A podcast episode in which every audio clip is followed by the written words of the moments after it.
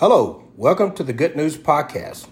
The title of today's lesson is Fairy Tale Life.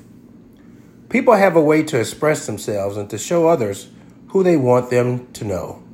They forget about the realities that God know about them and focus more on the false life that they're presenting to the world.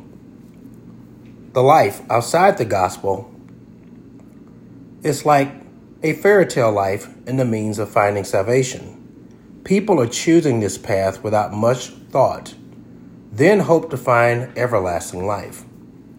God's word make it very clear that the truth is only found in him. And if you believe something other than Christ as Lord and Savior, and God as the Father, you can't find heaven. Someone would be living a life that wouldn't exist in God's kingdom. The time is right now to get bottom line serious on your soul and grab hold of the Lord's word for eternity.